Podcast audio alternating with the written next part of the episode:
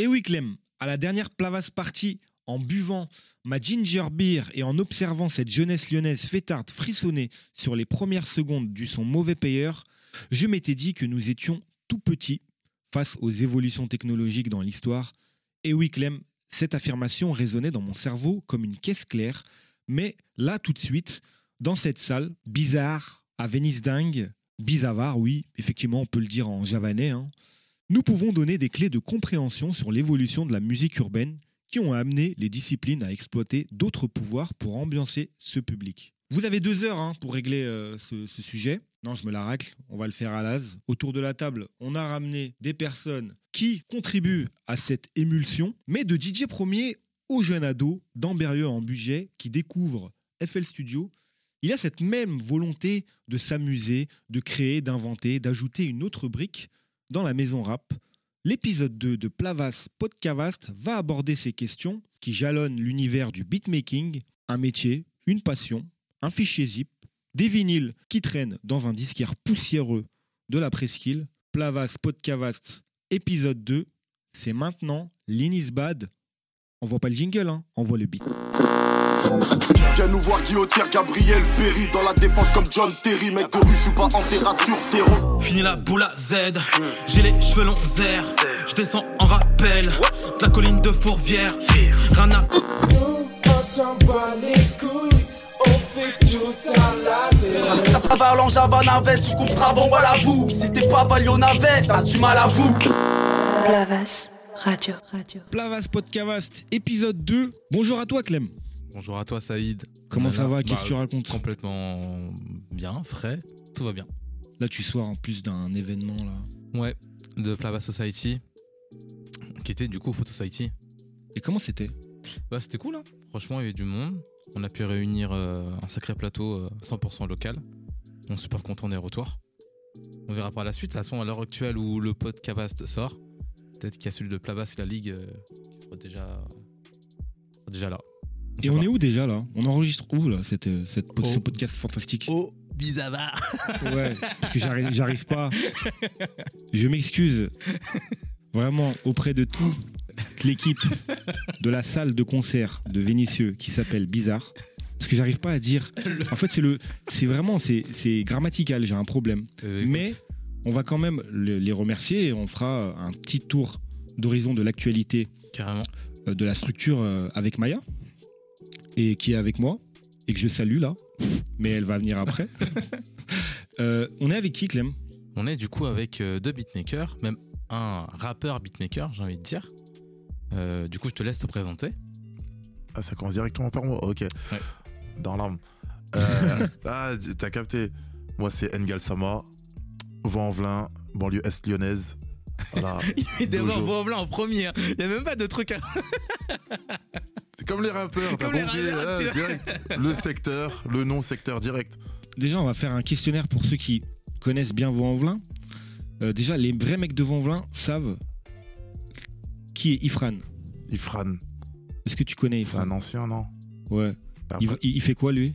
C'est un beatmaker, non C'est pas un C'est beatmaker, beatmaker. il vend des sandwichs, frère. Ifran, c'est un turc. Ah, moi, je connais, je vois pas. Tu connais pas Non. Moi, encore, tu m'aurais dit peut-être euh, El Khalif ou un mec El- ouais, comme El ça, ouais. Moi, je sais. Après, moi, je- Ifran- moi, par- parlez-moi pas de beatmaking, parlez-moi de sandwich merguez Ah, barbecue. après, au- dans ce cas-là, tu me parles de, de Salah Ah oui, Salah, Ah, c'est le- la Salah. légende. Ouais, c'est la légende, moi, tu me Salah. parles de Salah. Après, tu me parles du SO petit- Salah, la légende, Et au- créateur au du pire, tu me tacos. parles du petit gourmand. Ouais. Ah, la grappinière, tout ça, t'as compris. Mais euh, voilà, t'as sorti un projet Yes. et t'as fait en plus un, un concert là récemment? Ouais, j'ai fait un concert récemment. C'était euh, bah, c'était ici, au Bizavar. et euh, c'était avec. euh, Il y avait Tedax, il y avait euh, de lyriciste. Et c'était vraiment. euh, non, vraiment lourd. Et Il y avait du monde, on a vu sur les réseaux. Il y avait Clem aussi qui était là. Clem, Clem était présent. Il était là en mode OG. Il participait au Pogo. Non, mais en fait, non, regarde, je t'explique. Il est arrivé, il était au fond de la salle en mode, ouais, lui, il gère la ville. En mode, il vient euh, vérifier que tout se passe bien. Et à la fin, il vient tirer la main. Ouais, c'était très bien, frère. en mode, Darwin, c'est le parrain. La validation. Validation, moi, j'ai compris que c'est bon, je peux percer dans la vie. Après, par contre, j'ai fini sur scène. Non, il a fini sur scène, il a commandé. Il voulait sauter dans le public, mais bon, t'as compris. Non, ouais. Euh, on est avec quelqu'un d'autre. Exactement. Vas-y Clem, je te laisse l'introduire. Bah, du coup, euh, plutôt un compositeur. Tu, tu n'es pas rappeur. Tu n'es pas, rappeur, euh, compositeur. Et du coup, je- d'ailleurs, je, tu es beatmaker depuis combien de temps? Ça fait 5 ans, donc high-tech, j'ai 25 ans et ça fait ouais, 5 ans que je compose. Ok. Ça fait c'est- relativement entre guillemets jeune.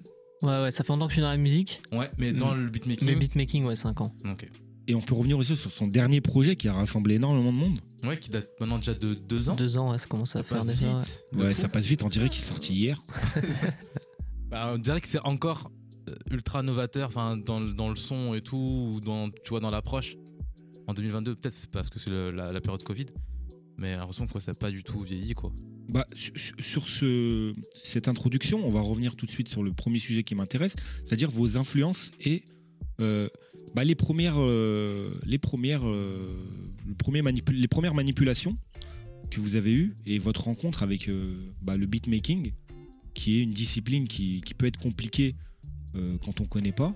Donc, Engel, je te laisse euh, commencer en premier. Comment tu as découvert bah, déjà de la composition? La, la composition, bah, en fait, il y a- il y, a deux types. Soit la composition en mode à l'écrit, euh, comme on peut le connaître à une certaine époque, soit euh, le beatmaking, comme on va en parler aujourd'hui. Euh, on va dire que la composition, c'était à l'école des arts. On va dire écrire, de la, écrire de la musique. Donc toi, tu viens de comment Oui. dire de, de l'école classique, on va dire. Une école classique, c'est-à-dire euh, vraiment on m'apprend la musique, euh, comment faire du repiquage, tous ces trucs-là. Donc j'ai commencé, j'avais 7 piges. Et on va dire que le beatmaking, ça commence euh, quand je suis au lycée, donc j'ai 16-17 ans, par là, avec un camarade. euh, il, me dit, il fait des instrus, je dis ok, vas-y. On sèche les cours. Et euh, on commence à exploiter Reason 4, euh, FL Studio, tous ces trucs-là. Donc c'est avec un pote qui m'introduit au, au beatmaking. Et quand je suis à l'école des arts, on me dit, bah, il y a 10 heures de MAO. Peux dé- découvrir un, un- un logiciel pour faire la- de la musique. Je découvre le logiciel, je l'emmène chez moi et c'est parti. Du coup, c'est en même temps que ton écriture avec le rap ou c'est venu après? C'est arrivé après le, après le rap. Donc ça veut dire que je rappais euh, quand j'étais au collège. Je, je démarre le rap quand je suis au collège. Et quand je suis au lycée, vers, la, vers la, mes dernières années de lycée, je découvre le, le- le beatmaking. Je me dis, vas-y, j'ai envie d'avoir des instrus qui me ressemblent.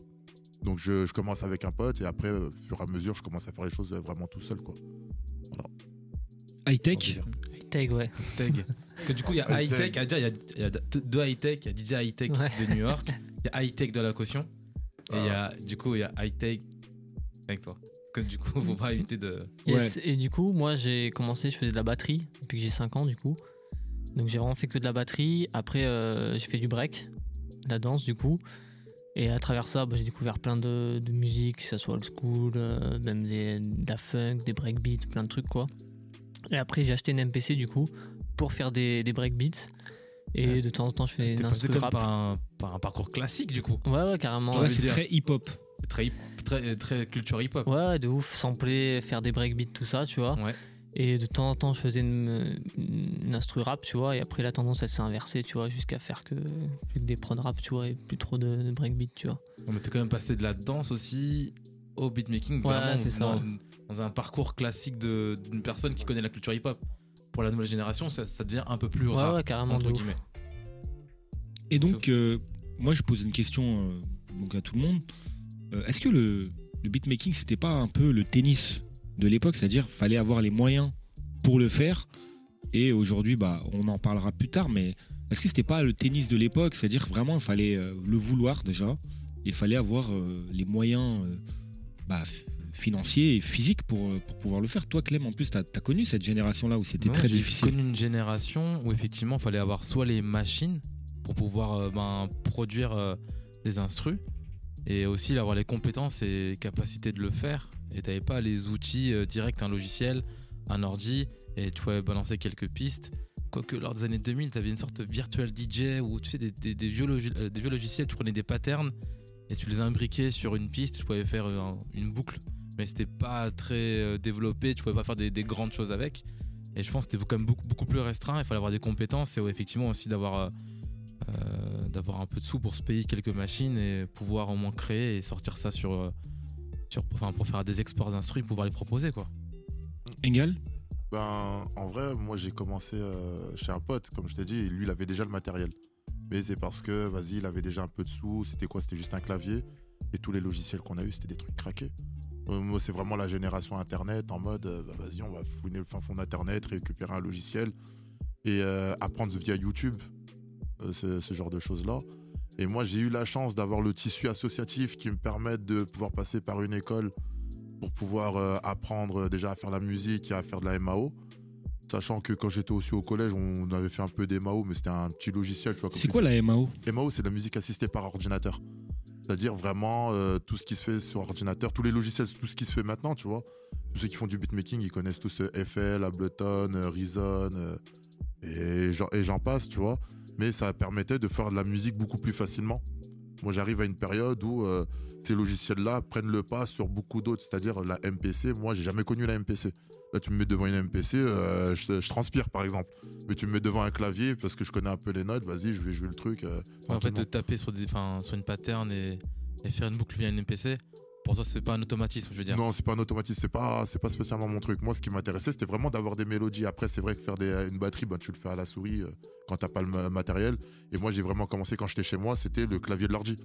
Je faisais des instrus, euh, je faisais bon, oh, A, c'est c'est là, B, c'est euh, c'est ainsi de suite et tout. Tu vois, c'était vraiment ce, ce genre de délire-là en termes de matériel. Hmm. Mais c'est vrai que c'est assez cher et on va dire mon premier clavier que j'ai pu avoir moi en tant que clavier maître, j'ai dû l'avoir peut-être il y a 4 ou 5 ans, un truc comme ça. Hmm.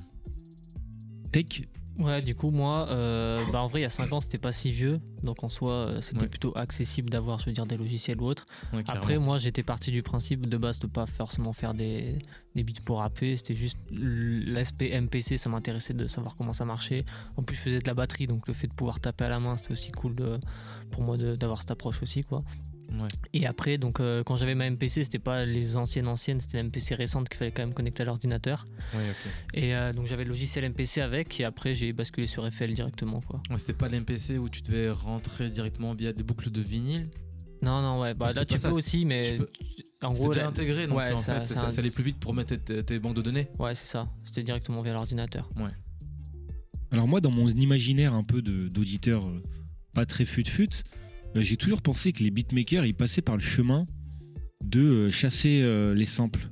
Est-ce que vous, vous êtes passé par cette... euh, par cette euh, Par cette case, effectivement, de, de D'aller diguer, chercher- de fouiner, de. Je pense tous les, pour moi, tous les beatmakers que j'ai connus, Tout, c'était. tout le monde fait ça même encore aujourd'hui. hein. Bah ouais, encore aujourd'hui, en fait, tu, tu fouines, tu cherches toujours un peu fait, le sample que tu peux reverser euh, pour pas qu'il soit tricard, etc. Même si maintenant, c'est quand même complexe de trouver un sample. Euh, chaque beatmaker, je crois même ça, il le, le devine. Parce que du coup, il a digué de ouf. Ça euh, me fait rire ceux qui disent euh, tu trouveras toi-même le sample. Il y a des artistes comme ça. Ils te laissent dans la merde comme ça. Moi, j'adore, moi, ça. Moi, je suis Non, un- mais ça, un- ça, c'est un pur délire. Donne l'artiste, c'est bon, laisse-nous kiffer, merde. Mais je pense qu'il y a, il y a- il y a toujours ça encore, euh, encore, Encore- maintenant. encore maintenant. Mais je pense que c'est, c'est- je pense que la manière de, de diguer, elle est différente. Il y avait une période où t'allais chez le disquaire, euh, t'avais les vinyles de fou, t'allais chercher. Et encore, il fallait avoir de l'argent pour acheter le vinyle. Tu acheter, tu y allais en a- jean régular avec des Nike. Shox. c'est ça, exactement. Ou bien t'avais les vinyles de, de- de tes parents. Ou...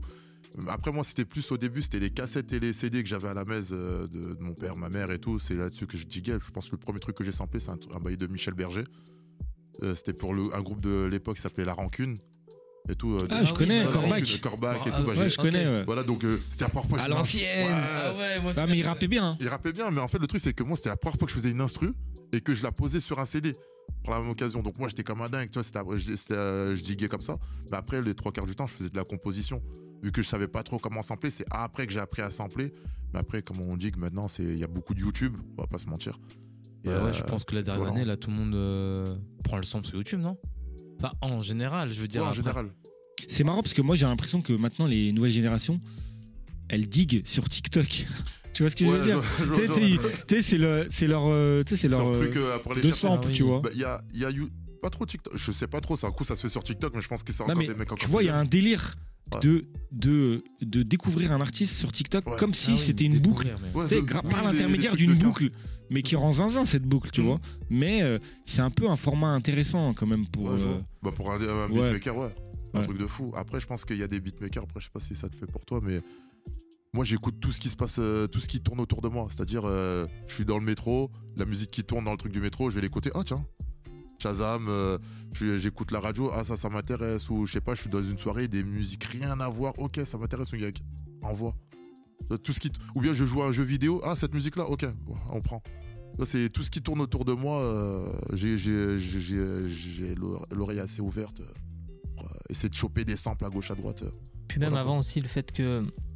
Avant, t'as pas forcément de logiciel, donc si t'avais qu'une MPC ou un sampler, bah, tu pouvais pas composer en mode. euh, ou alors fallait un- avoir un clavier ou du hardware externe pour rentrer dedans.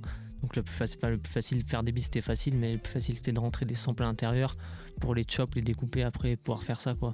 Aujourd'hui Ouais. ça se fait peut-être moins parce que bah, t'ouvrais fait le studio, à la souris tu peux faire des, des accords, des trucs Ouais, quoi.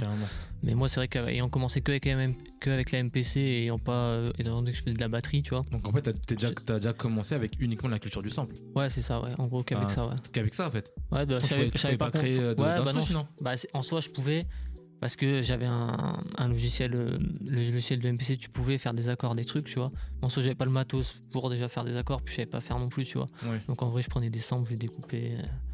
Ça, c'est un travail de fou furieux quand même. Par rapport à n'importe quel, n'importe quel beatmaker, euh, le, le sample, cut et faire euh, tritouiller dans tous les sens pour faire une prod, ça reste quand même euh, une base pour moi. C'est comme euh, un rappeur qui écrit des multisyllabiques sais, qui s'exerce à faire de la technique et qui veut avoir un apprentissage. Je trouve que pour un beatmaker, euh, passer par tous les samples possibles, tester plein de choses, ça reste l'apprentissage classique. Ouais, c'est plus classique. Après, c'est vrai que ceux qui commencent aujourd'hui, tu vois, ils ont pas forcément cette approche de se dire, je vais aller diguer un truc. Ils ont, ou, ils ont- euh, ils ont une, manière- une autre manière de sampler, c'est-à-dire euh, pour les plus jeunes, euh, il y a les groupes Discord. Il y a des mecs qui vont créer des mélodies ouais, et qui vont Ouais. les balancer sur des Discord et des Oui, autres qui vont les récupérer, soit les, soit récupérer que la boucle, soit créer autour de la boucle, soit découper la boucle sur euh, un sampler euh, sur leur Ouais, du coup, j'étais sur un groupe Discord il y a un ou deux ans avec plein de jeunes beatmakers et ils travaillaient à fond comme ça. Il leur a des- volé des beats. Ah, c'est comme ça. Ah, c'est comme ça. Ah. Non, mais tu vois, euh, ça envoyait que des, des boucles. Paye, euh, Clem. Envoyait, Contactez-moi, hein, ceux qui étaient sur Discord. tu vois, ça envoyait que des boucles. Genre, limite, c'est que chacun avait une tâche.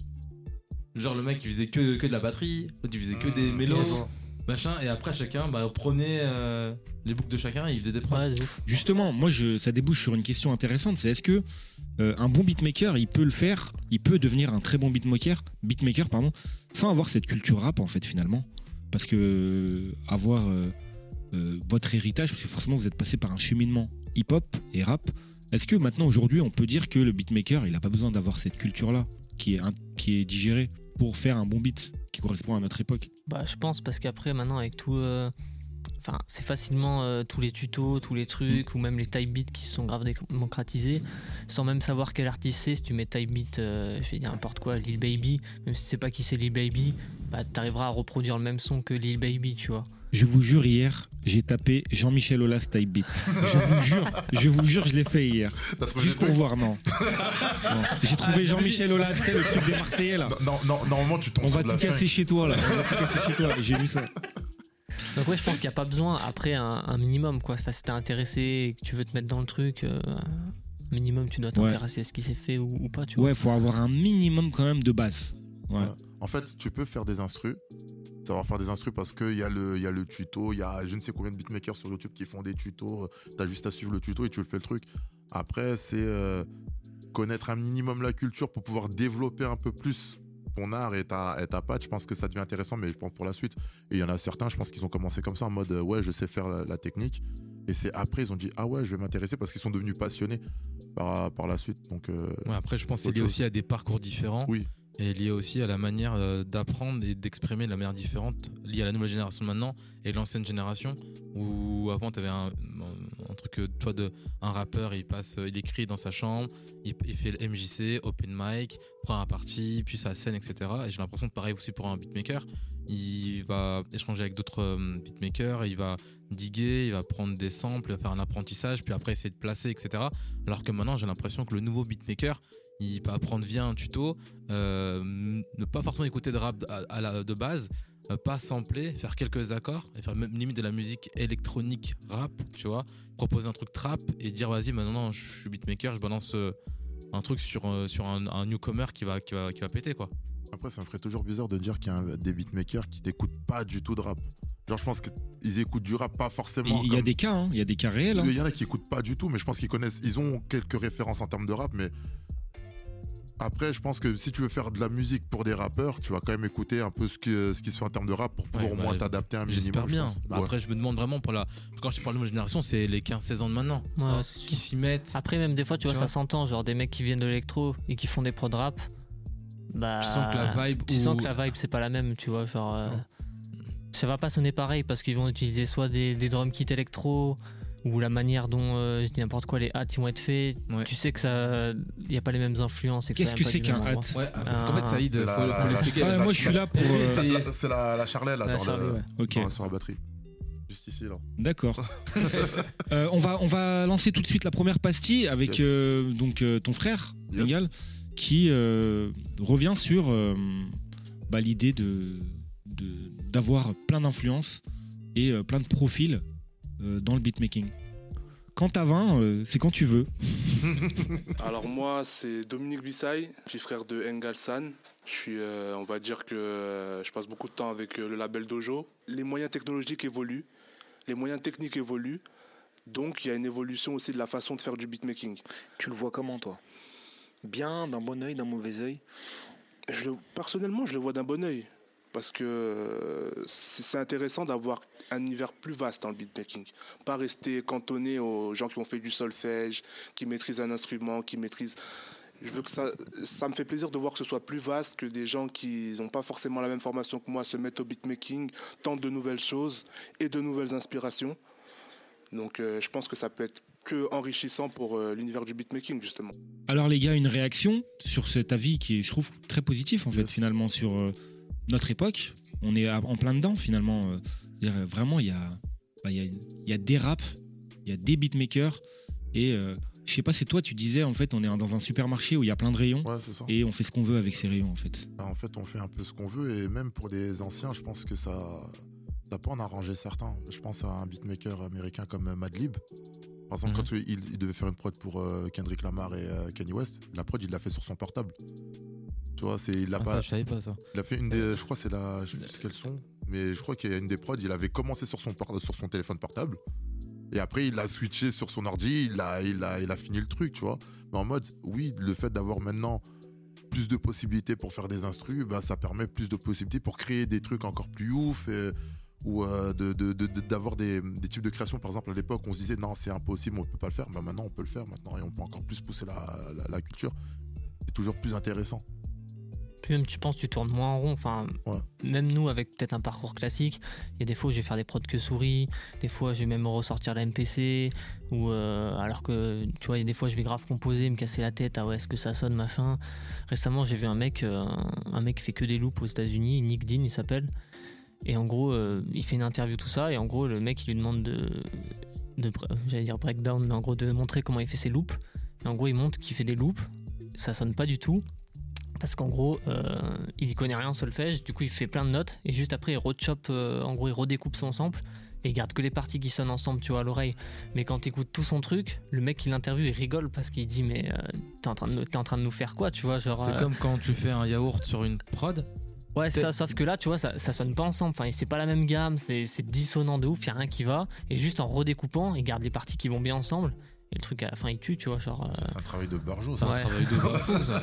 Et, et comment s'appelle ce producteur? Euh, il s'appelle Nick Dean. Parce que moi j'ai entendu LinkedIn au début. Ah. J'ai eu peur. Suis dit où va-t-on? Où va-t-on? Merde. Ouais, exactement. Et tu vois, ça c'est une autre manière de. Il y connaît rien en truc, juste il a des synthés chez lui, ça le fait kiffer, machin. Il fait un, peu nimp, on va dire, tu vois. Et en vrai, le, le rendu il est ouf, tu vois. Genre là, il C'est limite, en euh, fait, il déconstruit pour reconstruire. Ouais, c'est ça. C'est étrange comme façon de Et tu vois, travailler, mais c'est après, c'est- plein de manières de- d'amener le truc, tu vois. Il y, en a plusieurs qui font ça un petit peu. Je sais que je l'ai fait une fois, mais avec mon neveu. euh, Ouais. 4 ans. Qu- quatre- quatre années, toutes les- tu vois, j'ai dit, tu vois, il a commencé à jouer des trucs, je joue un peu des queutrus et vas-y, dans ce qu'il y avait, j'ai découpé, j'ai réussi à pouvoir faire une prod. Mais c'est vrai que c'est un- Des, des fois, c'est un truc que ça va durer, je sais pas moi, t'as 5 minutes de, de, de composition, tu sais pas quoi chercher, c'est long. Après, lui, il a la patience. Ouais, et genre tous les trucs qu'il il place beaucoup, tu vois. Enfin, il a fait pas mal de collabs avec Weezy et tout sur le dernier euh, projet de Gunna et tout. Ouais. Et quand il fait le truc, je me suis dit, mais qu'est-ce qu'il fout lui, tu vois. Enfin, et après, j'ai essayé, tu vois. Enfin, Ouais. pas en faisant nimp, mais en. Et en vrai, tu vois, c'est notre, notre approche du truc, tu vois. Et tu vas chercher d'autres sons que t'aurais pas Est-ce fait. euh, est-ce que t'as peut-être plus de lâcher prise? Parce que tu t'imagines, euh, t'es pas dans un truc de calcul. Ouais, c'est ça. tu, tu, tu tapes euh, plein d'inspirations possibles. Et après, ben, tu, tu redécoupes euh, les, les- les meilleurs moments que t'as as pu taper. C'est notre approche et du coup, bah, c'est des trucs que, enfin, niveau mélo, j'aurais pas pu faire ça juste en composant, tu vois, parce que c'est découper, hop, garder cette partie, tu vois. Ouais, ouais. On va terminer euh, cette première partie avec une question. Euh, la question que je me pose, moi, c'est que pourquoi on n'a pas cette couleur finalement euh, régionale, euh, comme on peut euh, le voir aux États-Unis avec certaines, euh, certains États qui ont vraiment une couleur musicale? Euh, je vais laisser la parole à Clem par rapport à cette, euh, à cette question-là, parce que moi, j'ai l'impression que quand j'écoute du rap lyonnais, euh, en termes de beatmaking, on n'a pas réussi à, malgré nos, nos- nos clichés et malgré le fait qu'on soit re- reconnaissable dans notre manière d'être, on n'a pas le truc qui se retranscrit dans le son. Clem, est-ce que tu. Ouais, mais après, je pense que par rapport au son, c'est lié à des influences ou, des inspirations. Si on reprend les États-Unis, bon, il y, a- il y a les différentes villes avec euh, différents types de sons. Si on reprend New York, Atlanta, Memphis ou LA, du coup, après, ça s'est inspiré directement ben, sur, euh, sur Paname. Après, Londres, je pense qu'ils ont eu leur, euh, leur broken beat. euh, ils ont plein d'influences diverses, mais plus liées à l'électronique, je dirais, ou aussi liées aux batteries et la manière de taper les batteries qui sont totalement innovantes. Mais à Paris, quand nous on arrivait, enfin quand je pense aux années 90 ou 2000, c'est juste très typique rap français, on va dire batterie, violon ou piano, quoi, truc classique.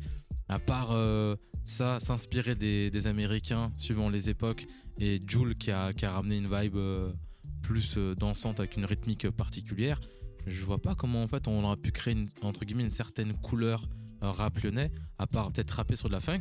Chose Bah ouais, justement. chose qui a été faite. Tout le monde y a pensé, là. Chose qui a Ouais. été faite. Tout le monde y a pensé, je Il y a pense, peut-être passe-passe euh, à l'époque, euh, quand on parle de la bonus mala, peut-être plus un rap plus, quand même plus funky, je dirais, plutôt qu'un rap sur de la funk.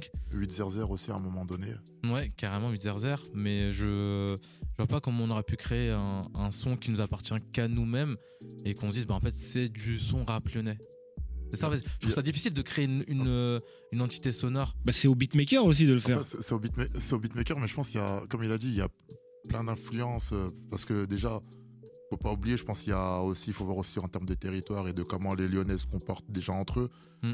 C'est-à-dire, moi, quand on me parle de l'histoire de Lyon, on me parle qu'il y a plusieurs histoires de, li- euh, du, du rap à Lyon. C'est des histoires qui se sont pas forcément croisées.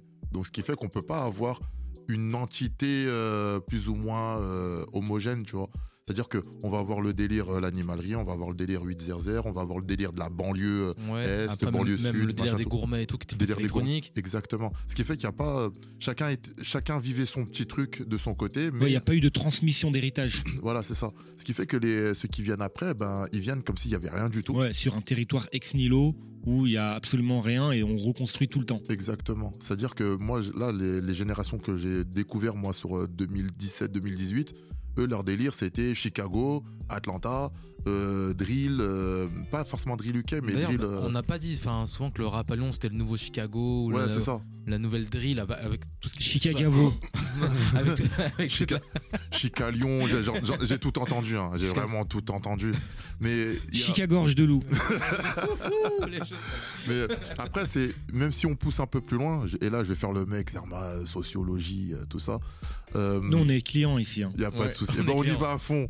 Par exemple, pour tout ce qui est Angleterre et États-Unis, tu vois, c'est des populations qui sont vraiment intégrées dans, dans, dans le pays et qui arrivent à pouvoir se mêler un peu à, à la culture du pays, à faire en sorte que leur, euh, ce qu'ils créent fasse partie de la culture du pays.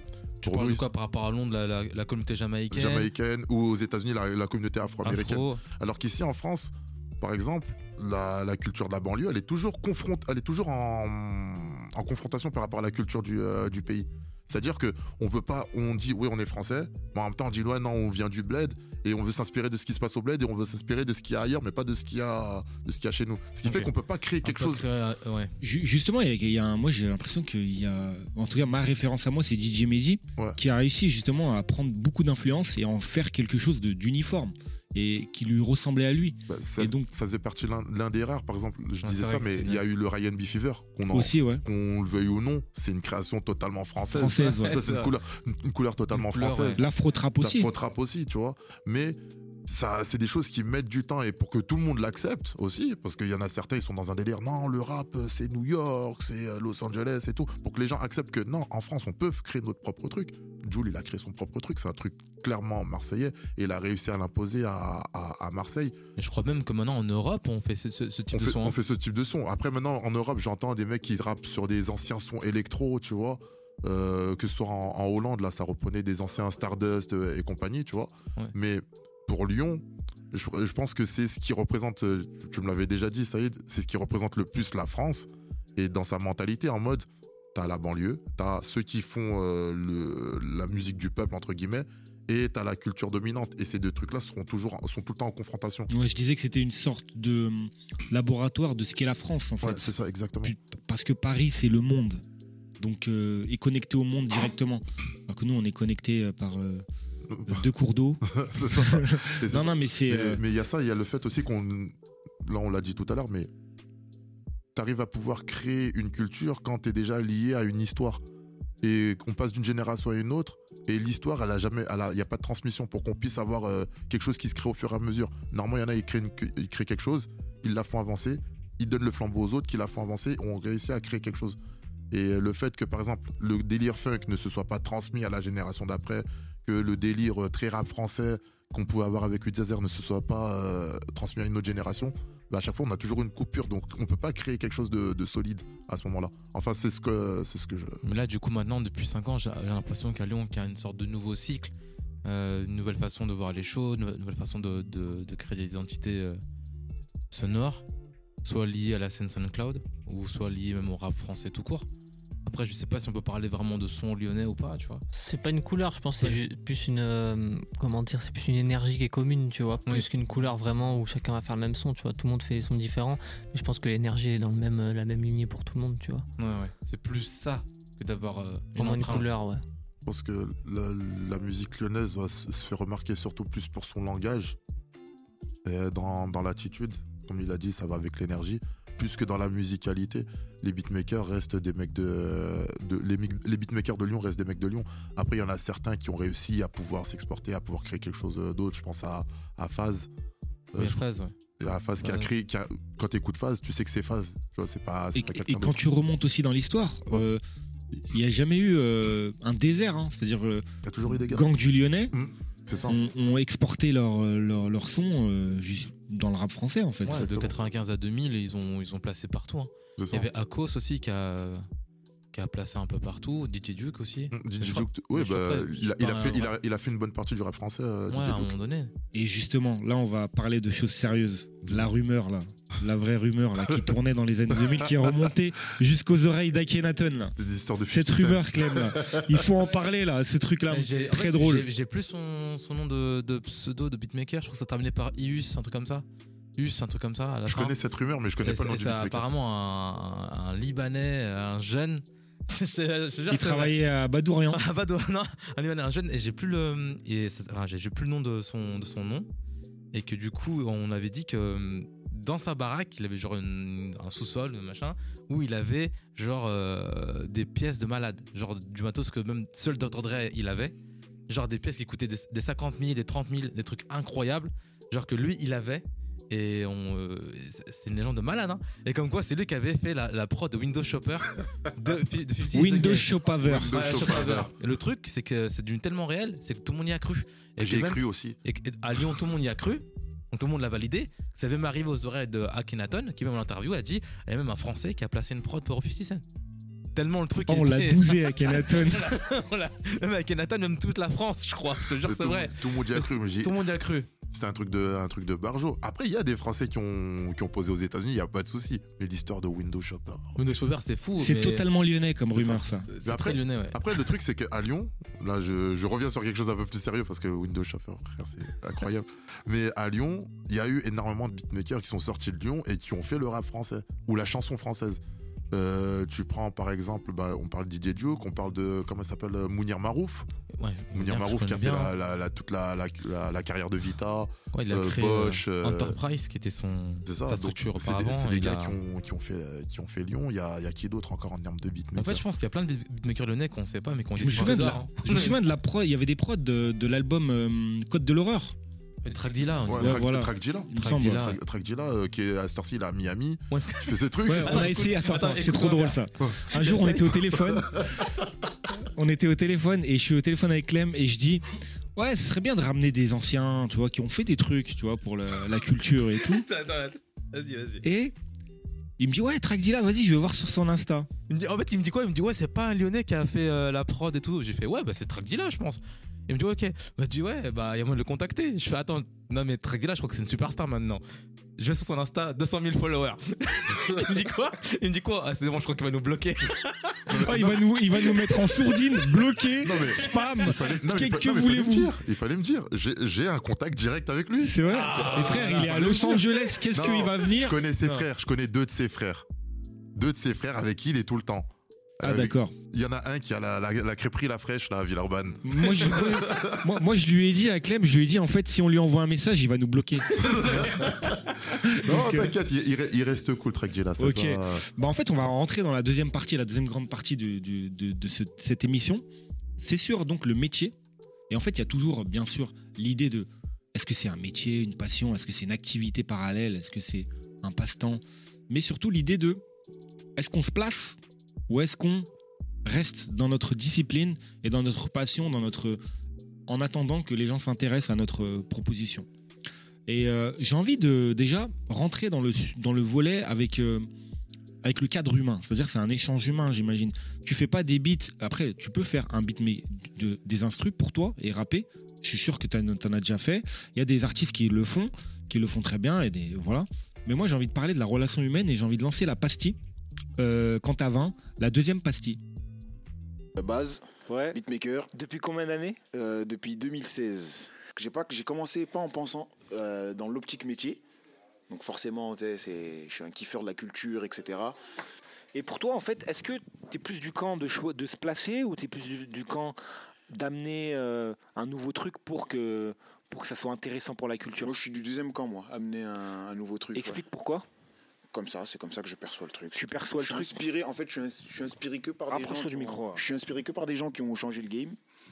Ouais. Euh, même si quand j'ai commencé, j'étais pas, tu vois, je, je me disais pas en mode je vais révolutionner les trucs, mais j'ai compris que euh, j'ai euh, j'ai une sonorité, une patte qui fait que Et t'accordes beaucoup d'importance dans ta relation avec les artistes et les rappeurs ou pour toi c'est pas grave, t'envoies le beat ou non, l'humain il est important. l'humain il est Ouais, J'en important connais pas beaucoup encore, mais ouais, l'humain il est important. D'accord. Tu penses que euh, le- la relation beatmaker-rappeur c'est une relation directe d'humain et c'est pas des mails qui s'échangent, j'imagine Non, de préférence, ouais.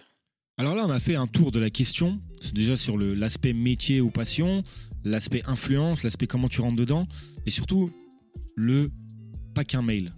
Que- Qu'en pensez-vous là autour de la table? Beaucoup. Sachant que toi en plus, t'as tout, tout, tout le projet Vision. Ouais, voilà, avec, Vi- Vision, en fait, on a eu un peu les deux, tu vois. On est moitié-moitié de. On fait des sessions direct studio, tu vois, tout ce qui est un peu dans le documentaire. Et toute l'autre par- l'autre partie où, du coup, bah, on pouvait pas capter tout le monde, tu vois. Enfin, ça faisait beaucoup de monde. Où, du coup, c'était par mail à, du coup, à ils distance. ont fait leur morceau de leur côté. Ouais, de leur côté. Et Ah, après, ils nous envoyaient la track, tu ils l'envoyaient par Voilà, mail. Et toi, t'as retravaillé Pas- pistes Même pas, pas, pas forcément. ouais. Il y a eu des deux en vrai. Et en vrai, bah, c'est important parce que tu crées pas la même chose. Tu vois, par exemple, si je t'envoie un mail, je t'envoie 5, 10 prods, mais c'est un coup, je sais pas dans quel, dété- dans quel délire t'es euh, à l'heure où tu vas écouter les prods, tu vois. Mhm. Que si on est ensemble, bah, avec tout ce que j'ai, tu vois, forcément, je peux plus cibler sur ce que tu as besoin à, à ce moment-là ou quel est ton mood, quel est ton truc, tu vois. Après, on a fait, enfin, je travaille toujours encore par mail. Des fois, on fait des très bons sons par mail, tu vois. Enfin, ça veut rien dire, tu vois.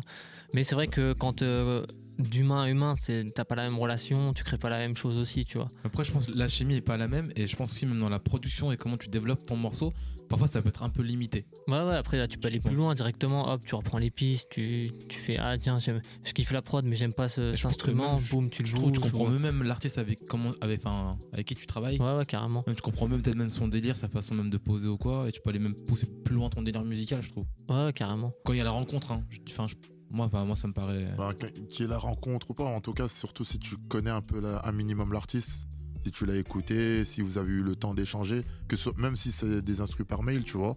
Je sais que là récemment, j'ai envoyé, euh, je commence à vraiment envoyer des trucs par mail, mais c'est avec des personnes avec les, qui j'ai eu le temps de discuter. Pas forcément une Ah, personne. c'est pas du. T'envoies pas du mail comme ça. Ouais, voilà. En fait, avant, je le faisais au tout début en mode ouais, je veux placer machin, tac, tac, tac. Mais au fur et à mesure, j'ai capté que mon délire, ça va pas forcément accrocher à tout le monde. Et tu brises la glace en direct En di- avant de- Ouais, voilà, c'est d'envoyer des mails. euh, Voilà. C'est ça, je, je préfère quelque part au moins comme ça, il, il capte un peu dans quel délire je suis. Je, je- j'arrive à capter dans quel mood la personne est. Et comme ça, je sais que Même si c'est des trucs que j'ai déjà fait, bah, je sais que, ah ok, il est dans ce mood en ce moment, je vais commencer à lui envoyer ça. Je l'ai fait avec un artiste récemment qui est sur, euh, sur Paris. Et je lui ai envoyé, euh, allez, 10 prod. Sur les 10 prod, il en a pris deux. Il a commencé à écrire, il m'a dit, vas-y, il enregistre ça et euh, on voit un peu ce que ça donne. Après, derrière, pareil, ça veut dire que je sais que je vais savoir comment il rappe. Peut-être que je vais retravailler l'instru derrière, ou peut-être pas. Ça veut dire qu'un coup, il se sera adapté, lui, à mon, à mon délire musical. Mais euh, voilà, après, c'est vrai que quand tu es avec la personne, elle est à côté de toi, tu peux travailler le truc, c'est toujours 100 fois mieux. Moi, tu, tu sais qu'il va dire, ouais, non, tel instrument, euh, ça, me plaît mo- ça me plaît moins, je préfère un truc comme ça, tu vas enlever des, des trucs, et tu perds moins de temps derrière en, en, en post-prod. Comme ça, tu sais que le gars, il écrit en même temps. Ça m'a fait ça avec des artistes euh, sur Lyon comme Yoko, ou M20, euh, ou, euh, ou même un gars sur Vaud qui s'appelle Miklo. On était ensemble, on a travaillé l'instrument ensemble, et c'est 100 fois mieux. C'est pas la même approche. Non. Ça fait penser que, que moi, à l'époque, j'ai fait un projet qui s'appelle Electron Libre. Hmm. Peut-être maintenant de pratiquement. De... On est on est quelle année On est en 2000 on est en Qui 2022. date- T'es un ancien. hein. qui, qui- qui date de 2006-2007. Et à l'époque, j'ai travaillé avec un beatmaker qui était de Suisse, qui était de Digikid, enfin, qui s'appelle Digikid 84. C'était deux un duo qui avait explosé sur MySpace à l'époque. Ils avaient contacté via MySpace et après c'était via MSN qu'on discutait. Et ils m'ont envoyé des prods via MSN. Donc j'ai fait un, tout- j'ai fait tout le projet. Déjà, un whiz, c'était une prod. ah, t'envoies la drum Non, c'est un whiz. Mec, c'était- en fait, je suis en train de repenser que c'était fou parce qu'en fait, ils m'ont envoyé toutes les pistes, même les tracks des instrus, uniquement sur MSN. Ah ouais. Après, j'allais euh, ben, chez Mistero à l'époque, ben, qui est un ingé un peu légendaire d'ici, mais j'avais fait tout mon projet avec Mistero et lui de Suisse, et ce mec-là en question, je l'ai jamais vu de ma vie. C'est incroyable ça. Et on a fait tout le P, on l'a sorti, euh, ça a bien marché à l'époque.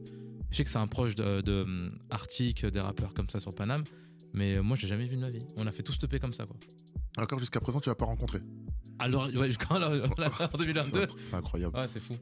Donc toi, j'imagine euh, maintenant, parce que tu collabores, tu as une proximité euh, avec certains artistes, euh, dont euh, une qui était à la hum, Plavas Party, Plava Society, mais Plavas Society, pardon. Euh, quel est ton, comment dire, euh, quel est ton, ton œil? Est-ce que toi, tu dois, tu, tu t'ad- tu- tu t'imposes de t'adapter dans le réel à la vie de l'artiste ou tu restes à ta place et tu réponds à une commande? Bah, un peu des deux. Après, là, par exemple, du coup, avec Lison, Mm. euh, on a aussi lié euh, plus que de la musique, tu vois, de l'amitié, ce qui fait que quand on va en studio ou autre, ça me dérange pas forcément de m'adapter ou de, de plus aller dans son délire ou autre, tu vois. Plus qu'avec d'autres artistes avec qui j'ai pas forcément d'affinité ou bah, quand on te demande un truc, des fois c'est plus chiant de te dire je dois me forcer à faire ça ou ça, tu vois. Là, c'est juste. euh, avant, on travaillait beaucoup à distance parce qu'elle elle aimait pas trop travailler en studio, tu vois. Et maintenant qu'on travaille en studio, bah, c'est comme je disais tout à l'heure, genre, euh, c'est tout de suite plus facile de cibler où on va, retaper les trucs ou faire une prod directement sur place. Ou... Et est-ce que elle, elle t'a fait euh, réfléchir sur ton, sur ton style à toi? C'est-à-dire, est-ce qu'elle t'a donné aussi des nouvelles clés pour comment tu travailles? Quand tu bosses en direct avec elle Parce que j'imagine c'est une artiste qui a son, comment dire, sa direction à elle. Comment toi tu le, tu, tu comment dire, est-ce que tu te sens évoluer aussi quand tu bosses comme ça? En fait, ça, je l'ai plus compris dans Vision, on va dire. Avant Vision, j'avais pas fait grand chose, on va dire. Et le fait d'aller en session, euh, à droite à gauche, de mettre des prods et que même quand la prod elle est pas choisie, je vois que ça, ça fait kiffer quand même, tu vois, dans le studio ou autre. Ça m'a fait me dire, bon, ok, là, je commence à passer des steps, des trucs. Ah, tiens, j'aime bien cette prod ou autre. Et il y a des prods de Vision que j'aime pas moi forcément, tu vois. Mais elles sont efficaces, juste moi, c'est pas mes préférés, tu vois, dans tout ce que j'ai fait. Ah, c'est comme, des prods où tu t'es, tu t'es dit, ben, c'est pas ce que t'aimes le plus sur, sur ta Ouais, palette. voilà, ouais, c'est ça. L'artiste a kiffé. Il a kiffé, euh, je sais que ça fera un meilleur euh, son que si euh, ah c'est ma prod préférée mais lui il va pas kiffer autant dessus tu vois. Ouais. Donc après ça c'est un choix perso et, et après on est plus critique avec soi-même aussi que, que sur le selon des autres. Et donc ça je l'ai compris un peu à travers Vision tu vois. Et genre en ce moment bah, je bosse beaucoup en studio avec euh, Lison ou Solo tu vois Ouais. qui était aussi à la release du coup euh, samedi. Donc tu bosses quoi sur ces. T'as, t'as fait des. T'as fait des prods sur son dernier projet? Pas sur le dernier, sur celui d'avant.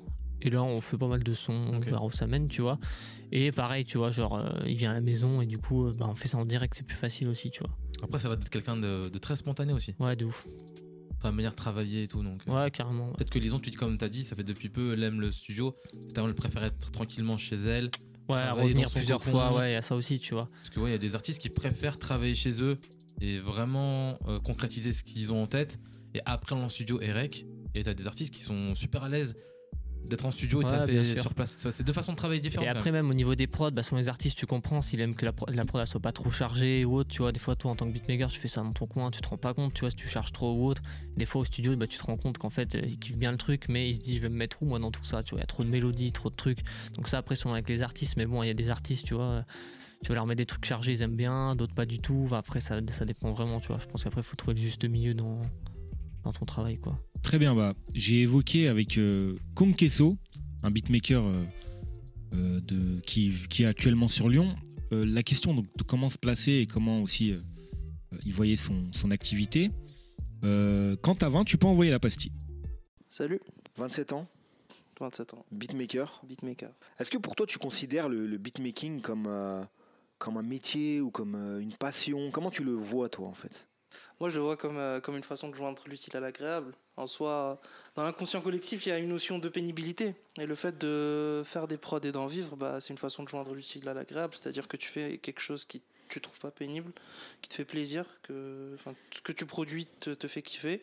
Et après, tu le fais. euh, bah, après, tu, tu, tu, tu- tu le vends, tu, le- tu le commercialises. Et... Ah, on approche, oui, tu le vends, tu le commercialises. Donc toi, ta vision, c'est plus te placer, j'imagine, que, C'est euh, un peu des deux. C'est un peu des deux. Parce que de rester dans ta wave. Non, ça, non, non, justement, non. Moi, moi, je, moi, je- enfin après, idéalement, ce serait que de faire en sorte que ma patte euh, soit attractive. C'est-à-dire que par exemple, un artiste prépare un projet et il veut une prod de Conqueso.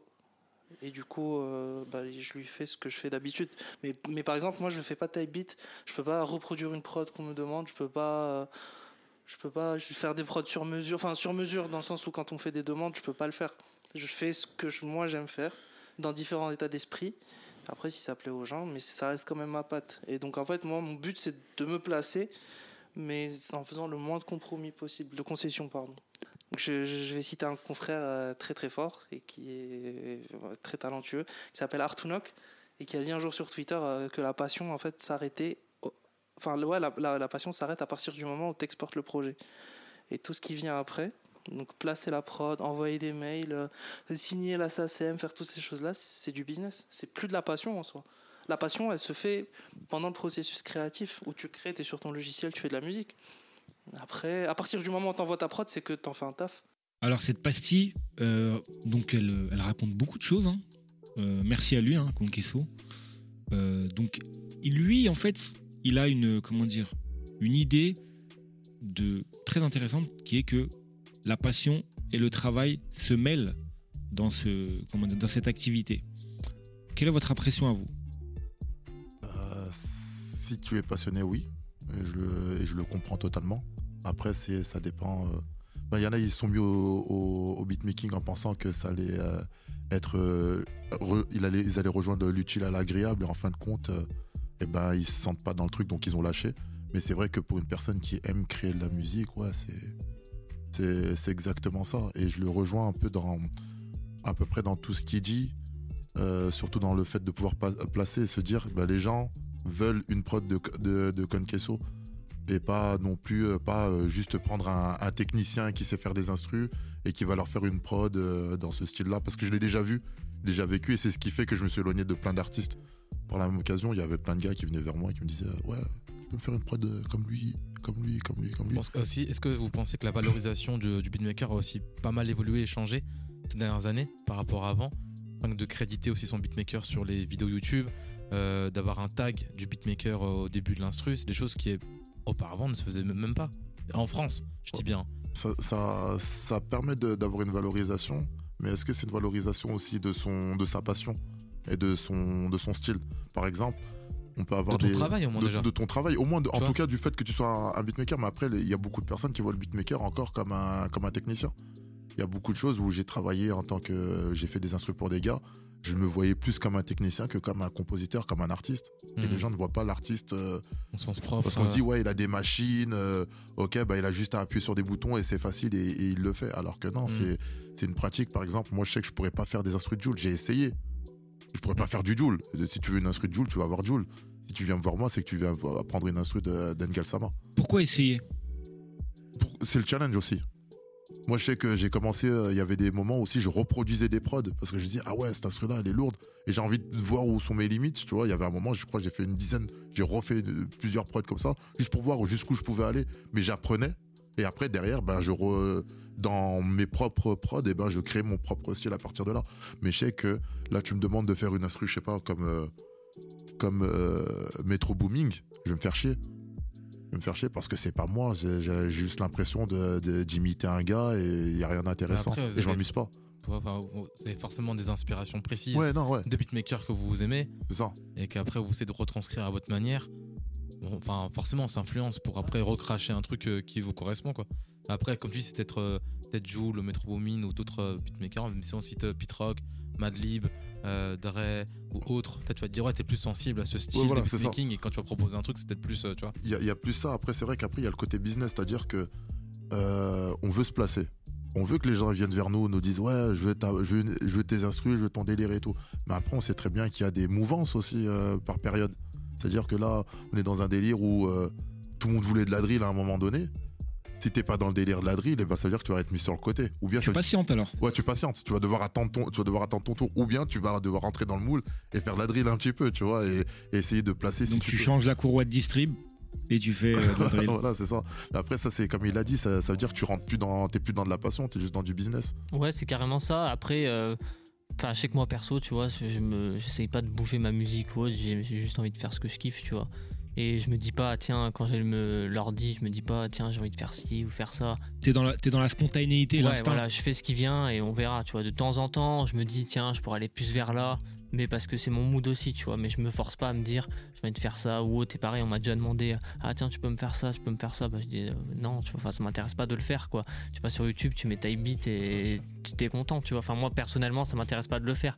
Je fais ce que je kiffe, et, mais peut-être j'ai fait euh, peut-être une dizaine de prod drill en tout, mais je l'ai pas fait pour euh, placer de la drill, j'en ai rien à faire. Je l'ai fait pour moi kiffer et voir comment je pouvais à la drill amener un peu mon délire et faire un truc qui me ressemblait tout en, en essayant d'autres styles, tu vois. Enfin, je fais pas que du rap aussi, j'aime bien faire des prods R&B, tu vois. Et pareil, je me dis pas, je me force pas à le faire, je le fais parce que je kiffe et Et, et aussi par rapport à vos placements, est-ce que vous avez attendu que les rappeurs viennent vers vous ou c'est vous qui avez démarché aussi des, des rappeurs? Comment Je suppose que quand tu commences, tu as envie que tes prods soient écoutés par, euh, par plein de gens, qu'on a envie de, de poser sur tes prods.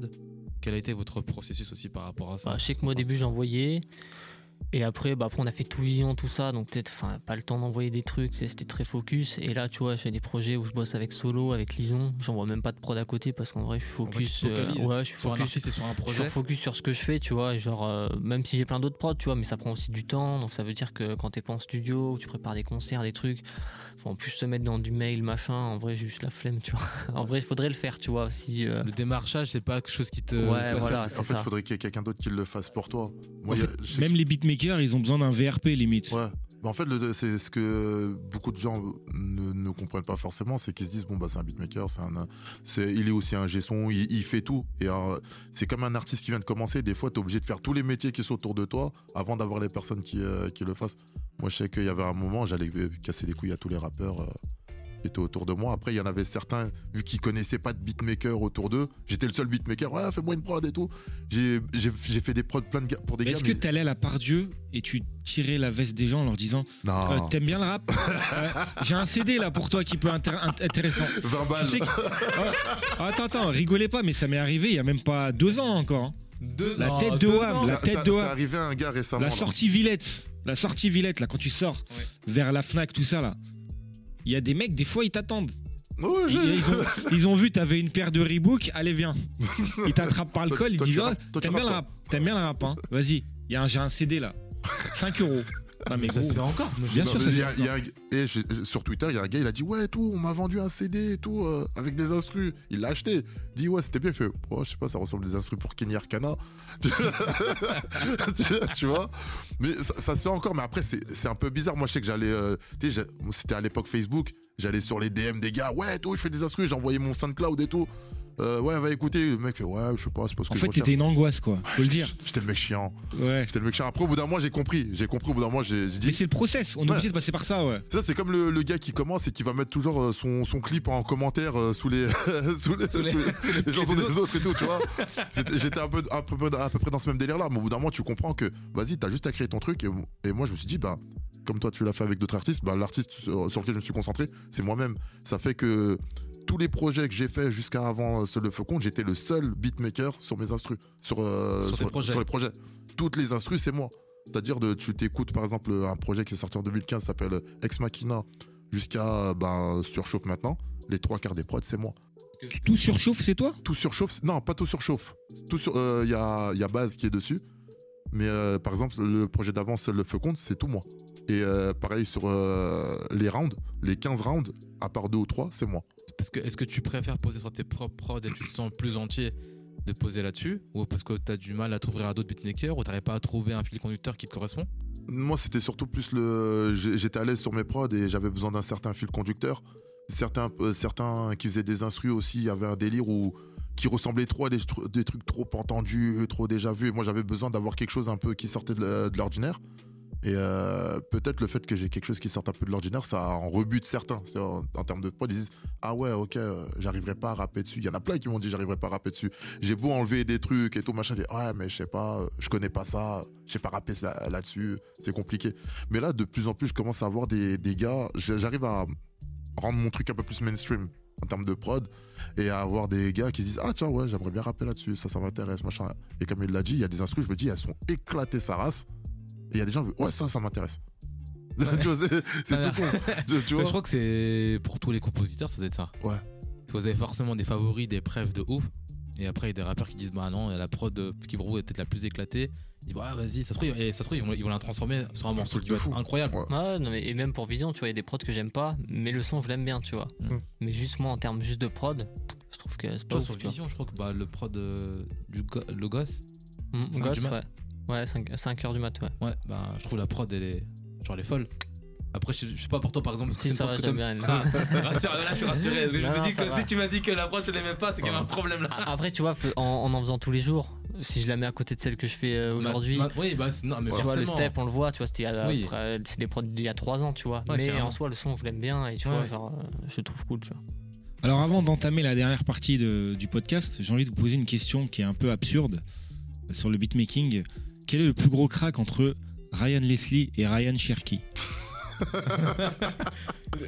Non mais il a pas fait de prod. Il a pas fait de prod. pas fait de prod, je rigole, c'était une blague, c'était C'était- pour faire... c'est pour le C'est pour l'humour, c'était pour détendre l'atmosphère. Mais vas-y, réponds quand même, Engal. Ryan Cherky Ryan Cherky devant Eiffel Studio, en plus il est blessé en ce moment. franchement je pense qu'il a le temps de devenir un crack euh, Je pense, hein. il a grave le temps Si tu nous écoutes, Ryan Cherky, n'hésite pas à donner de la force dans les réseaux. On va commenter sous tes tweets. Comme Engal faisait. Donc on va rentrer dans la dernière partie avec une transition euh, d'un beatmaker qui a une fraîcheur et une spontanéité. Euh, c'est Big T. Euh, quand t'as 20, quand tu veux. Je m'appelle Big Chi, j'ai 22 ans. Tu fais du beatmaking depuis combien de temps Depuis à peu près un an et demi. Donc toi, t'es frais un peu dans, Voilà. dans ce truc-là. Moi, je connais rien. J'ai aucune. euh, T'as aucune base de musique. Aucune. Et un- C'est comme si quelqu'un du public qui se mettait à faire. est-ce que t'as des influences de beatmaker d'hier, d'aujourd'hui ou de demain? Non. Absolument pas. T'arrives comme ça. euh, Voilà. Tu penses qu'il y a moyen de, de faire des belles, des belles choses? Voilà, exactement. C'est euh, des fois, je travaille avec mes collègues, euh, ils me disent des références, je les ai pas, mais euh, après, on a tous des références à l'oreille, par exemple, par rapport à ce que j'écoute, etc. Mais euh, c'est c'est chacun comme il est, voilà. Ouais, t'apportes en fait ta personnalité Voilà. plutôt que euh, des euh, formations euh, quelconques, c'est ça? C'est ça. Et comment tu vois le métier demain? Euh, moi, je connais pas le métier en soi. Ça veut dire, je sais pas comment il a évolué, etc. Mais de ce que je comprends et de ce que je vois, c'est c'est déjà pour moi beatmaker, c'était c'est une, une partie intégrante d'un projet, d'un son, etc. C'est-à-dire pour moi, c'est une place. euh, il a une place importante. De ce que je comprends, c'est dans, dans les. euh, C'est pas, dire c'est pas qu'un homme de l'ombre, Voilà. c'est plus, c'est plus que ça. Voilà, c'est une, une personne à part entière. Cette pastille-là, elle, est, elle conclut un peu le tour des toutes les pastilles. Et là, c'est une autre génération avec un peu plus de- d'insouciance Et euh, SO à Big T, hein, qui, qui bosse avec, qui bosse avec toi. En plus, Ouais. franchement, ça fait plaisir d'entendre quelqu'un avec un accent pur Vonvelin. Ouais, il a Ah, le il vrai sent accent. Vonvelin. euh, En plus, lui, il a l'accent des anciens de Vaud, Ouais, tu vois. Et c'est un jeune, hein, c'est le plus jeune Mais de toutes les pastilles qu'on a fait. C'est le plus jeune, mais c'est le mec qui squatte qu'avec les mecs de 50 piges, 60 piges. Tu vois, les mecs qui lui racontent des histoires, il a l'accent de- t'es avant, ah, avant. Mais je pense que dans, dans la fraîcheur d'esprit, c'est lui qui l'a. Ouais. Tu vois, dans tout ce qu'on a fait comme tour de, de pastilles. Et euh, il dit des choses qui sont très intéressantes. C'est qu'il a compris que même si euh, il n'avait pas le bagage culturel, il avait quand même l'oreille nécessaire pour créer. Qu'est-ce que vous en pensez? C'est le délire du beatmaker. hein. C'est- C'est-à-dire, euh, du moment que Par exemple, tu vas écouter un son et tu vas dire Ah, tiens, il a fait comme ça. euh, J'aurais bien voulu à ce moment-là que ça fasse euh, ce délire-là. Je pense qu'il y a plein de gens comme ça qui se disent Ouais, j'aimerais bien faire des musiques parce que quand j'entends telle musique, ça me donne envie d'avoir telle autre mélodie par-dessus ou tel autre truc. Et lui, en fin de compte, quand il est venu nous voir, il nous a dit Ouais, vous faites des instruments, moi aussi j'ai envie de faire. Il arrive, il écoute, il écoute, il dit Ouais, j'entends bien une flûte, un violon et tout. On, il teste et au fur et à mesure, le mec, il apprend euh, comme ça. Et t'as vu, tu l'as vu évoluer. Je l'ai vu évoluer. Et le niveau, il l'a pris petit à petit, c'est ça? Franchement, très vite, très rapidement, parce qu'on était là tous les dimanches euh, à faire des instrus dans tous les sens. On a fait tout, de la house, euh, de la trap, euh, du n'importe quoi, même de, même de, même, du rail. On a essayé de- de- de- d'en faire, tu vois. Mais c'est ce délire-là où lui-même, il a, il dit qu'il a pas de référence, mais il a des références. Tu il a ses propres références en termes de rap. Tu vois, c'est le mec qui écoute énormément Esprit Noir, euh, qui écoute énormément de, de musique du bled et tout, et qui va les apporter. Et pourtant, Esprit Noir ou musique du bled, c'est quand même des musiques un peu complexes. Un peu C'est- complexe. C'est pas des musiques faciles d'accès. C'est ça. Et il arrive quand même à, à me dire, bah, tiens, moi, j'ai écouté telle musique, ça m'inspire. Et dans ce que vous faites, eh ben, je me dis qu'on peut apporter, euh, apporter telle folie, tel truc et tout. Ce qui fait qu'on arrive à pouvoir créer quelque chose euh, d'assez intéressant. Et c'est vrai que c'est toujours bon, quand on fait quelque chose, d'avoir des personnes qui ont une, une autre vision euh, un peu novatrice. Après, moi, je me connais, je suis un vieux con.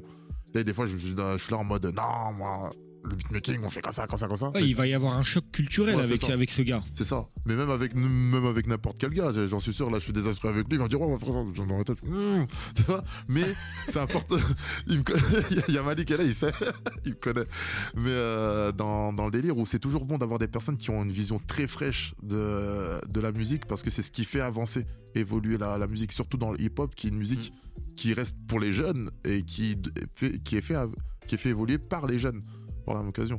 Si on reste que entre vieux, à cette heure-ci, on, on ferait encore du boom bap euh, en 2022. Et on en fait du boom bap non, mais on en fait, mais c'est pas, mais c'est pas, la- c'est pas pareil, c'est pas le même Mhm. type de boom bap. Parce qu'il y a des mecs qui font du boom bap maintenant. Par exemple, moi je sais que je fais du boom bap euh, aujourd'hui.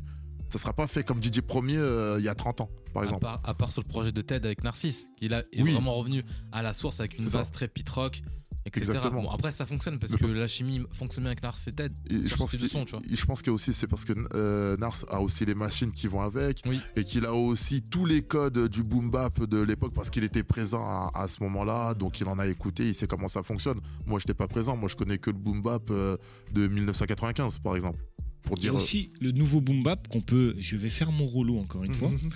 Le, le boom bap d'Okis. Ouais, le vois, de- de- qui est sorti en janvier, Exactement. qui est totalement classique, mais qui commence à accrocher un public jeune finalement. On l'a vu, hein, nous, dans son, moi je suis allé à son premier concert, on l'a vu. C'est pas un public de, euh, de puristes hein, euh, qui va voir Okis. hein. C'est parce que c'est la manière comment les instrus sont faites euh, fonctionne pour le public de, de maintenant. Mais je me demande, est-ce que c'est pas encore un nouveau cycle? Dans les années 95-2000, il y avait l'âge d'or boom bap. 2010, on est revenu avec euh, l'entourage 1995 avec du boom bap et ça a plu à un public qui n'était pas lors, là- lors des années 2000. J'ai l'impression que post 2020, on est sur un- encore un nouveau public que si tu leur as écouté du boom bap, genre un truc comme Ted, je suis désolé, on était bizarre, il y avait que des plein de jeunes devant. Ouais, ça, ils. C'est des Mais sons boom bap new-yorkais. euh, Et le pire, c'est que c'est son boom bap. Ils, ils font du- des pogos sur du boom bap. T'étais là Frère, euh, Non, mais je suis désolé, non, mais de c'était pas avant. Après, il y a- y y, y, tout un contexte aussi qui, qui fait ça. C'est que par exemple, depuis euh, allez, 3-4 ans, il y a toute la, tout ce qui est grimy, tout le son grimy, c'est-à-dire le nouveau boom bap venu de New York, un peu son méchant de Ouais. tout ce qui est Griselda et compagnie. Griselda, ouais. Où Toi, c'est que de la boucle de sample, très minimaliste super minimalistes. Ce qui fait que les personnes qui se sont pris ça arrivent à mieux écouter, par exemple, du hockey, ça arrive à mieux écouter euh, du, euh, du TEDx. Je pense qu'ils sont mieux préparés. C'est ça, je pense qu'il y a une préparation. C'est comme avec, euh, par exemple la trappe à un certain moment. Moi, je sais que quand la trappe arrivait en France, je me suis pris le truc de plein fouet parce que j'écoutais déjà de la trappe au début des années 2000. euh, 2000. C'est-à-dire que moi, j'écoutais Lil Jon, euh, j'écoutais euh, Young Jeezy, j'écoutais euh, Plutôt, T.I. plutôt 2000 2010. Même, non, encore avant. Moi, je te parle vraiment des premiers albums de Young Jeezy encore. Ah, ok, d'accord. Et moi, je te parle de la, du, euh, du, du Dirty euh, 2003. Ah oui, euh, ok, ok, le- Snap vraiment Finger. Ouais, vraiment le truc. Ce qui fait que quand la, la trappe 2010 arrive, moi, je me le prends en mode, ouais, ok, on est vraiment sur plus le. dirty, tu veux dire. Voilà, c'est ça. Et ce qui fait que. Parce que pour moi, en fait, le dirty, c'est la trappe en plus lent. Enfin. Après, oui, t'as le, dirty- de, t'as le dirty de Lil Jon Ouais. et t'as la trappe de Young Jeezy parce que Young Jeezy parlait déjà de trap. Ouais, ouais. Par- mais c'est plus le, par rapport à ce qu'il disait, ce qu'il Qui racontait. disait le, le Voilà. propos comme Gucci et tout. Et quand on arrive avec le, la vraie, enfin la vraie trappe, la trappe qu'on a maintenant qui vient un peu plus Avec la élaborée, gimmick et tout de Migos et avec tout, euh, les basses euh, un peu plus exac- exacerbées, ouais, je me prends le truc direct. Mais il y en a qui, n'é- qui n'étaient pas préparés à ça, qui n'avaient pas écouté ce qui se faisait avant, Hmm. donc leur oreille n'était pas habituée. Pas Ils disent mais c'est bizarre, c'est c'est n'importe quoi. Et là c'est pareil avec le boom bap de maintenant. Il y a eu un, un petit peu un, un avant, donc une préparation. Et quand il y a des mecs qui arrivent ici en France avec ce délire-là, ben, les gens sont préparés, ils ont les oreilles assez clean pour ça, et ça rentre facilement. Bah écoute, sur cette discussion de geeks du son, on peut le dire, hein, là c'est vraiment des geeks du son qui parlent là. Ouais. Exactement. Moi, je vous pose une dernière question euh, avant de laisser la parole à Maya, avec plaisir, hein, qui va nous, qui va revenir sur l'actualité à bizarre. Je l'ai dit- je l'ai bien dit? Je l'ai bien dit. hein. Très bien. Donc euh, on va revenir sur la question finale que j'ai envie de vous poser. Est-ce que euh, un beatmaker, est-ce que le public qui euh, écoute un morceau de rap d'aujourd'hui réussit à comprendre votre sensibilité, c'est-à-dire vraiment votre votre art? Est-ce que il n'est pas biaisé par déjà une culture qui, euh, qui nous entoure et aussi bah, les paroles ou euh, la présence, le, je sais pas, l'aura de l'artiste qui travaille avec vous? Je pense qu'ils se- s'intéressent un peu plus qu'avant, tu vois. Et euh, ceux qui ont vraiment une patte, il y en a. Quand tu fais une prod aussi, quand tu écoutes des prods, des fois, ça te fait ressentir quelque chose, tu vois. Et genre, il y en a qui sont plus sensibles à ça, tu vois. Genre, euh, exemple, Icas Boy, tu vois. Je trouve qu'il a une patte. Et tu ressens quelque chose quand tu écoutes ça, et tu vois. Et euh, des fois, je suis dans ces lives ou des trucs. Et t'as des gens que tu vois, ils ont rien à voir avec ça, mais ils disent qu'ils kiffent ou tu vois, qu'ils ressentent un truc différent, tu vois. Après, ils comprennent pas tout, tu vois. Nous, quand on est du truc, on comprend, ah ouais, il a fait comme ça, il a fait ci. Mais tu vois, je pense que les gens sont plus sensibles à ça qu'avant, tu vois, ou s'intéressent plus au producteur, à ah, machin, et à l'univers qu'il a aussi, tu vois. Genre, euh, il y a des gens, ils suivent des beatmakers, euh, ils sont pas intéressés par ça, mais le lifestyle, le fait qu'il ait fait ça. Il y a ah, des choses qui s'ajoutent. Ça s'ajoute, en fait, c'est un tout, tu vois, c'est devenu. euh, L'univers se, se crée en Ouais, fait voilà, il y a autour un de ça. univers du autour packaging, du- c'est intéressant. Ça veut dire que tu penses que aussi que les beatmakers sont devenus comme des nouveaux rappeurs entre guillemets, dans le sens où ils s'intéressent au-delà que juste de, de l'instru. Ouais, je mais pense, aussi hein. du lifestyle, du personnage sur Instagram. Même moi, des de- fois, de je suis des rappeurs. Je suis des rappeurs, je les écoute pas, juste, euh, je sais pas, leur ça. image et tout, elle est intéressante, du coup, ça me- je suis, tu vois. Il y a un délire où le, le- la musique est devenue plus importante que les paroles à un moment donné. Euh, Dans, dans ce qu'on écoute ces derniers temps. Ce qui fait que les gens peut-être se disent Ok, le son est bon, le rappeur a une certaine influence, mais ce qui leur fait bouger la tête, c'est l'instru. C'est la manière comment la mélodie euh, joue. Il y a beaucoup de personnes qui disent Ouais, j'ai besoin d'avoir de la mélodie, machin, ces- toutes ces histoires-là. Ce qui fait que peut-être il y en a certains qui se disent Ouais, ok, le rappeur, mais qui est derrière vraiment l'instru? Sachant qu'on a ces, ces nouveaux artistes qui arrivent comme Jules, qui sont rappeurs et beatmakers, qui t'expliquent comment il a fait des instruments. Tout à la souris. Tout à la souris. Tu vois, et les gens se disent, ils veulent peut-être un peu plus s'intéresser. Et euh, on a, il a dit tout à l'heure, il y a Icas Boy, il y a Midsizer aussi, qui a réussi à faire que des eux, projets comme ça. c'est vraiment la nouvelle scène SoundCloud, euh, genre Ikaz, Midsizer, Everydays, Phase, qui avait aussi d'autres qui sont inspirés de d'autres beatmakers plutôt de, l'époque Selection, euh, qui, enfin, euh, il y a eu vraiment une époque genre post tout, 2010, ok Tralanda, etc., où t'as eu que des, des beatmakers stars SoundCloud.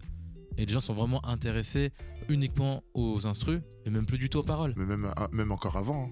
Par exemple, tu prends euh, dans les années 2000, tu prends un Timbaland, même si c'était un rappeur, le mec sortait des projets, les gens écoutaient parce que c'était euh, un compositeur de génie. Et même, il réussissait à être malin, c'est-à-dire qu'il laissait toujours une petite trace, une petite passe personnelle. C'est-à-dire comme s'il accompagnait l'artiste même dans, la mor- dans le morceau, et euh, limite, il n'hésitait pas à mettre des paroles ou à laisser un truc, tu vois. Exactement. C'est- Et c'est ça qui était intéressant chez Timbaland aussi, qui faisait que c'était très marqué en fait. Ben, même dans sa manière de faire, par exemple, le, l'un des les deux derniers projets qu'il a fait avec euh, Justin Timberlake, moi je les écoute parce que les instrus sont. Après, moi je suis beatmaker, mais je sais qu'il y a beaucoup de personnes qui les écoutent. Ok, J- Justin Timberlake, tu chantes bien. Mais il a, il l'a amené au-dessus. Hein. Il, en plus, il l'a fait step up hein, Ouais, pour de moi. fou. C'est ça, ça, ça- c'est incroyable au niveau des instrus, la manière comment c'est travaillé. Les gens savent qu'ils qu'ils écoutent euh, quelque chose de limite cinématographique à cause de la, à cause de la musique. Mais je pense que c'est aussi pareil pour Drake avec Noah. Ouais. Il a vraiment ramené une couleur, une teinte sur le mix, sur, euh, sur euh, le global avec Drake Mhm. qui l'accompagne, comme si c'était comme sur un nuage, tu vois. Et je pense que c'est pareil pour Timbaland et les gros beatmakers euh, qui ont accompagné certains artistes comme Kanye avec Jay-Z, comme Pharrell avec euh, Justin aussi. Des grosses sessions studio où c'est vraiment des grosses alchimies entre compositeurs et, et MC, quoi. Mais je pense que les, les gens restent quand même sensibles. Si on a pu passer une période euh, en France où les gens écoutaient de l'électro, c'est-à-dire bah, des beatmakers dans d'autres types de, de beatmakers, il n'y a pas de parole. Disco Beach. Ce genre de truc, tu vois. Non, mais les gens. Ah, je suis oublié, Non, mais là, c'est des, des, des trucs, des références sombres. C'est des références de refoulés de boîte. non mais tu vois c'est si on a passé un temps où les gens écoutaient plus de l'électro c'est-à-dire les musiques euh, les mélodies avec des paroles limite tu t'en tapes complètement le mec il peut dire euh, euh, beat sur la tête beat sur la tête on s'en tape tu vois et ben, je pense que là on est dans une période ok bah le beatmaker on peut le mettre un peu plus en, en avant et je pense qu'on pourra peut-être ar- arriver à un moment où on aura des, des, des- des albums des- plusieurs beatmakers se disent bon vas-y on va faire des instrus compile on vous balance ça il y a aucun Bah, rappeur il y a que de l'instru On, on dit ça, mais, euh, mais vraiment, je dis l'époque des vinyles. Mais, mais dans tous les vinyles, il y a une face A, face B, et vraiment, t'as la face avec la que instrumentale. C'est qu'après, quand on a mis sur, euh, sur support CD et après sur streaming, on avait moins eu euh, l'idée de mettre la version morceau et instrumentale par la suite. Attends, je- attends, tu l'as pas fait sur Vision, ça T'as on, t'as on le- pas, pas peu une- plus t'as pas fait une version instrumentale. Ça, aurait- ça aurait pu être cool d'ailleurs, je suis en train de me dire. Ouais, c'est remix, mais t'as pas. Tu vois, je je me dis, ça aurait peut-être cool d'avoir genre juste euh, un passage avec que les instrus. ça pourrait être intéressant Bah écoutez, merci les gars. Ah, Euh, on va passé vite là, je ressens dans le Ouais, une heure. On a déjà passé une heure, c'est beaucoup. Dû parler de plein de beatmakers là. Mais, euh, mais on va continuer à gratter un peu euh, toutes les, euh, tous les aspects les plus intéressants de la culture urbaine à Lyon, mais aussi ailleurs. Et on laisse place à Maya. Est-ce qu'on peut-être on laisse un mot de fin, euh, des Bien sûr. activités pour euh, chaque invité? Même Oui, ça d'abord- va peut-être sortir en mai, mais là Vas-y, pour la vas-y. suite, euh, euh, qu'est-ce qui se passe pour vous pour cette année, pour cet été, les, les projets futurs quoi? Vas-y, euh, bah moi, on continue à faire du son avec du monde. euh, on a des dates bientôt. De toute façon, si c'est en mai, il y en aura qui seront passés, il y en aura Ouais. d'autres qui arriveront. Et voilà, on continue de faire quoi, du son. Lison et kiffer. solo Ouais, avec ou d'autres d'autres artistes avec qui envie Bah là, je bosse pas mal avec Lison du coup sur les lives Essentiellement. Et après, je fais du son avec solo à côté, plein d'autres mondes aussi. Donc euh, on verra. De- de vision, de vision des. euh, Avec pas du de monde. Non, il n'y aura pas de y aura pas de vision 2, qu'on soit d'accord ça, il y aura Du pas moins de- pas tout de suite, mais Ouais. non, c'est pas Et- prévu parce que ça prend du temps, etc. Donc pas de projet de compile par la suite Non, pas forcément Pas- tout pas- de suite, mais après peut-être un projet moi perso. Ouais, d'instru Ou non, où j'invite du monde Ah, ok, dessus. t'invites du monde dessus. Donc à voir où, où ça mène tout ça quoi. Vas-y, let's go. Et euh, yes. Pour moi, ça sera. Ben, on continue à faire des prods, à, à enregistrer des sons. Ouais. Donc là, après Surchauffe, il y a des clips qui arrivent. Euh, je sais pas quand est-ce que sortira le podcast, mais normalement, il y aura un concert en mai. Si tout se passe bien. Et puis, euh, pareil en juin. Et puis voilà, hein, on invite, euh, on invite tout le monde à Vaux. hein. Euh, Il y en a qui sont venus, qui nous ont, qui sont venus nous visiter. Venez à Vaux le dimanche, on est présent, on fait des instrus, on délire. euh, Il y a des croissants. il y a allez. des croissants, il y a du bissap des fois pour ceux qui ont de la chance. et, et voilà quoi. En tout cas, Bon, merci super. pour l'invitation, c'est Bah, super cool. Merci à vous d'être venus. Hein. Super. On laisse la place à Maya. Et merci toujours à Bizarre de nous accueillir. Vous écoutez Plavas Radio. Merci Saïd pour euh, le passage de Flambeau si ça, si ça, ça fonctionne. Euh, L'actualité à Bizarre, ça va plus être sur euh, le plan B. Pour le mois de mai, il y a pas mal de trucs autour du plan B. Alors, plan B, c'est quoi? C'est un parcours d'accompagnement pour des artistes euh, amateurs plus plus, voire semi-professionnels, pour les aider à, à step up un peu leur projet. Donc, euh, on sort euh, des capsules euh, vidéo, un peu les petits colors de, les bizarre qu'on appelle les néons. Donc, euh, si vous restez connecté sur notre Instagram ou notre chaîne YouTube, vous pourrez voir donc le néon de Faron, de Los Babyface. Et en plus, c'est plus facile que d'aller à Berlin, ça coûte moins cher. Vénitieux, c'est rapide, il y a directement le tramway. de Lazuli, James Lou, sans Blaze et un qui fait pas partie du plan B mais qu'on considère comme s'il était un plan B euh, Battaglia. Ensuite, le 12 mai, il y a Lazuli qui va faire euh, travailler notre cardio en première partie de Zamdan. Et aussi, euh, vous pouvez, les, vous, si vous êtes aussi une compagnie de danse, euh, un artiste, euh, un, grand artiste en devenir euh, ou un beatmaker, on a des beatmakers qui font partie de projets, mais ce serait intéressant d'avoir des projets que de beatmakers qui puissent candidater. Vous avez jusqu'au mi-juin, fin juin, on vous redira les dates sur Instagram, mais pour candidater au plan B. Merci beaucoup Maya et merci aux invités. Je remercie Quentin à la tech, Linisbad au montage et bien sûr à tous les auditeurs de Plavas Podcavast. On est ensemble, on le fait pour la culture et pour Lyon. Merci à tous.